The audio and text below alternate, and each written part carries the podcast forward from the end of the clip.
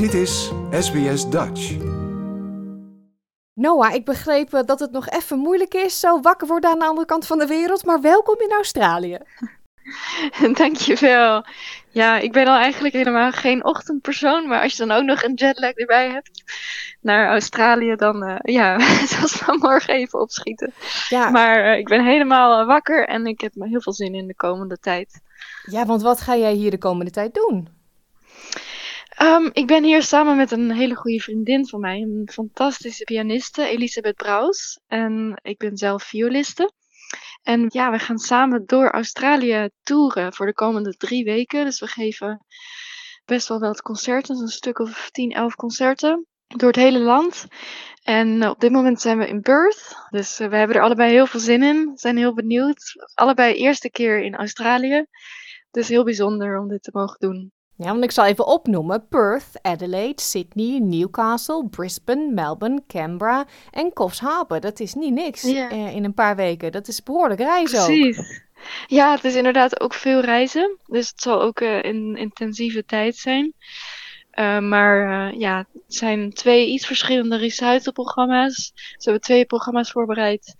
En tussendoor hebben we ook wel vrije tijd. Dus dat komt wel goed. Het zal inderdaad ook veel reizen tussendoor zijn. Ja, en je zegt twee verschillende programma's. Waar hangt dat dan van af? Is het dan grote stad en wat kleinere stad? Of hoe, hoe kies je dat? Ja, ik denk dat het per stad, per zaal hebben ze dat uitgekozen. Welke stukken ze precies willen. We hebben gewoon een, hoeveelheid aan stukken aangeboden. Dus sommige programma's zien er iets anders uit dan de andere programma's. Uh, maar het lijkt allemaal wel, uh, wel op elkaar. Het zijn ja, twee grote sonates die elkaar afwisselen. Maar verder is het, is het programma hetzelfde. Hmm.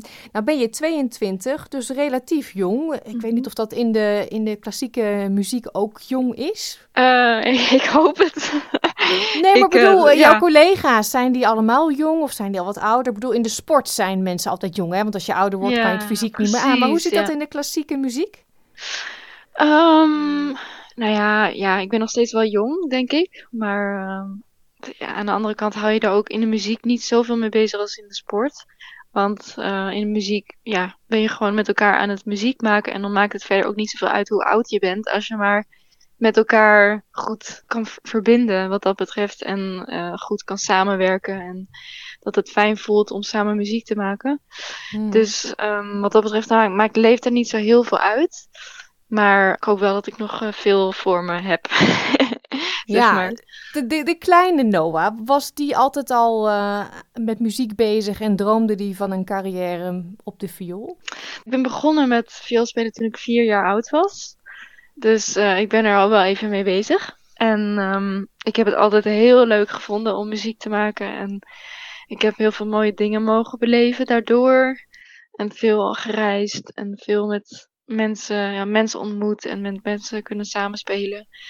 Um, Want op je zesde heb je meegedaan aan het Kinderprinsengrachtconcert bijvoorbeeld, om even iets te noemen. Toen ik zes was, ja, klopt. Ja. Vond je dat niet doodeng? Uh, nou, ik vond het heel leuk. Ik weet nog dat, ja, dat is zo'n gezellige sfeer daar op de Amsterdamse grachten en er zijn er allemaal mensen op bootjes en mensen die gaan meezingen. En ik vond het zoiets overweldigends en zo leuk en gezellig. Dat ik, ik weet nog dat ik, uh, dat ik toen tegen mijn moeder zei na afloop. Ja, ik kon niet stoppen met lachen. Ik kon niet stoppen met glimlachen, omdat ik het zo leuk vond.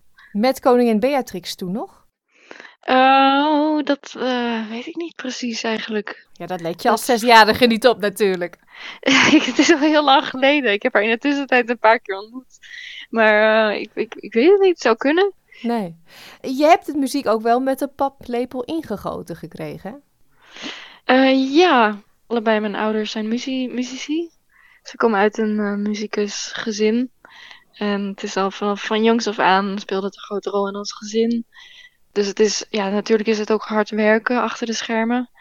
Maar aan de andere kant heb ik ook gewoon een vrije jeugd gehad en nooit het idee gehad dat ik, uh, dat ik me ergens toe verplicht voelde of zo.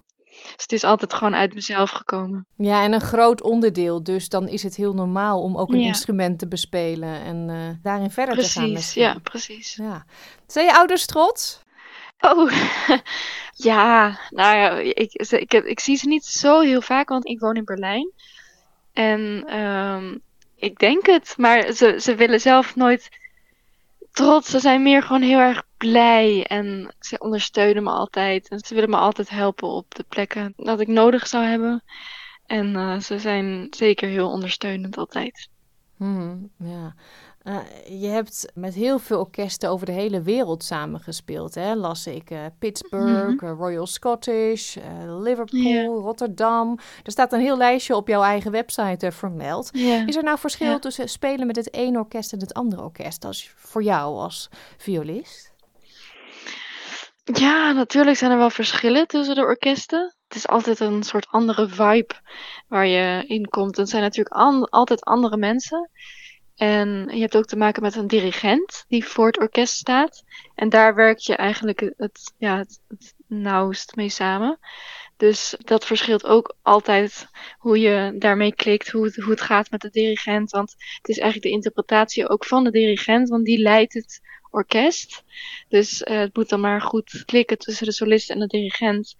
En dat is altijd weer een ander verhaal. En meestal gaat het, uh, gaat het goed.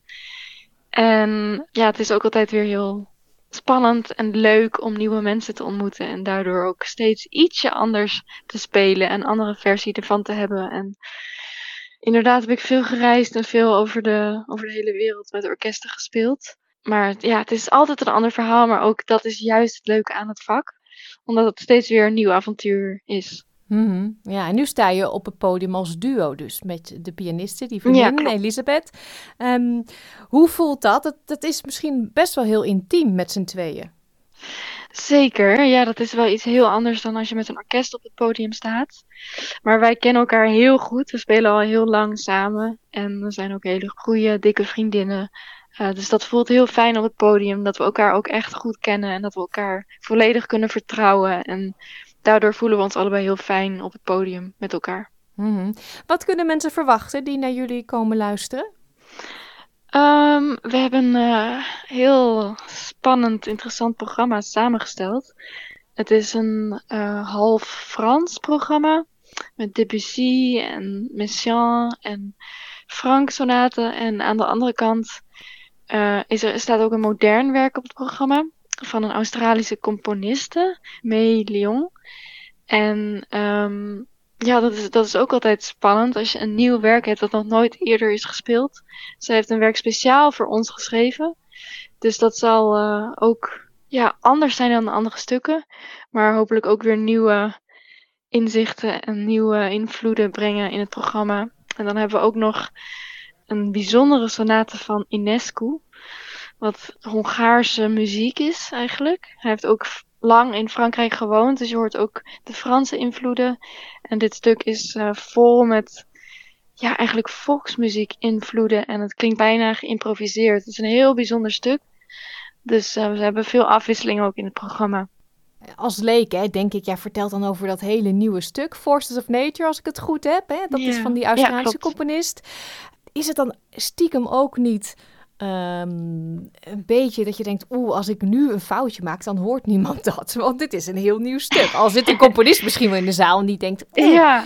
maar hoe, ja, hoe is dat? Ja, dat heb je inderdaad helemaal goed. Dat is inderdaad wat minder opvallend dan omdat nog niemand het kent.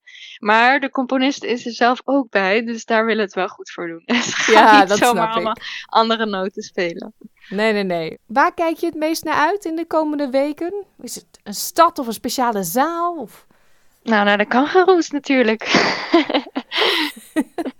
nee, ik denk dat we de afwisseling van de, van de verschillende concertzalen. we komen naar heel veel bijzondere plekken. Dus ik denk dat dat heel bijzonder gaat worden. De afwisseling en de programma's. Uh, de tijd die we samen gaan doorbrengen. En ik denk dat we ook heel veel bijzondere mensen zullen ontmoeten. Dus uh, ja, het zal een groot avontuur worden de komende drie weken. Like, deel, geef je reactie. Volg SBS Dutch op Facebook.